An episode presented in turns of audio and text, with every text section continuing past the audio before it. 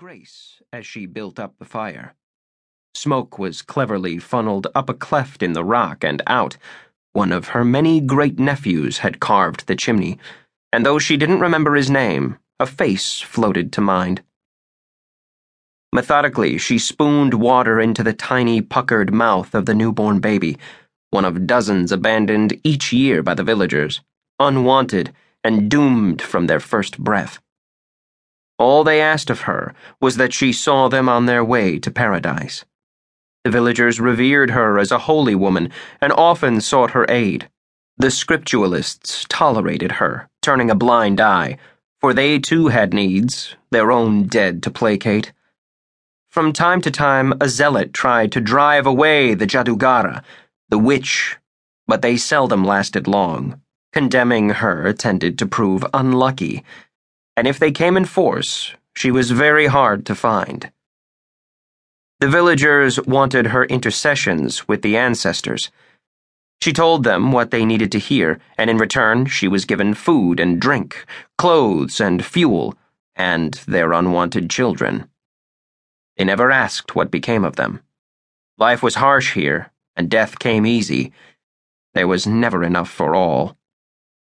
The child in her lap squalled its mouth questing for sustenance as she looked down at it without emotion. She, too, was a jackal, of another sort, and great grandmother of her own pack. When she was younger, she'd had lovers and conceived once, a girl who became a woman and bred many more. The Jadugara still watched over her ancestors, pieces in her unseen game. She had dwelt here longer than any realized pretending to age, die, and be replaced for centuries.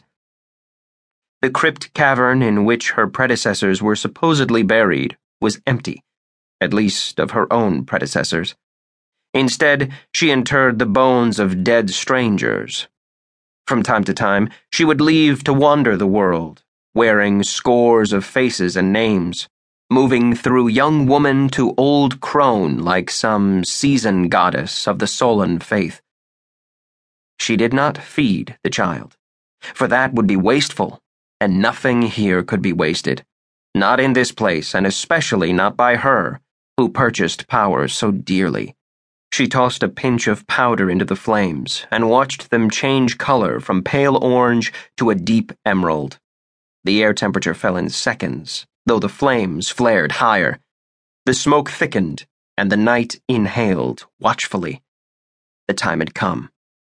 She picked up a knife from the pile of knickknacks at her knee and pressed it against the baby's tiny chest. Her eyes met the child's briefly, but she did not reflect or regret. She'd lost those emotions somewhere in her youth. She had done this more than a thousand times in her long life, in dozens of lands, on two continents. For her, it was as necessary as food or water. She pushed the blade through the baby's ribs, silencing the child's brief cry. The little mouth opened, and the hag placed her lips to the infant's mouth. She inhaled, and she was replenished, more than by the jackal. If the child had been older, she would have got more, but she would take whatever came her way. She placed the dead baby to one side, meat for the jackals. She had taken what she needed. She let the smoky energy she had ingested settle inside her. It recharged her as only the swallowed soul of another could. Her vision cleared, her vitality renewed. Replenished, she rekindled her awareness of the spirit world, which took some time. The spirits knew her and would not approach unless compelled. Some she had bound to her will, though, and from these she selected a favorite.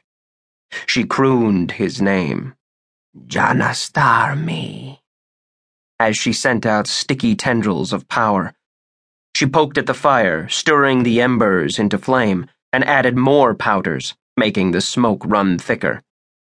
Janastarmi, come. It was long minutes before the face of her spirit guardian formed in the smoke, blank as an unpainted Lantris carnival mask.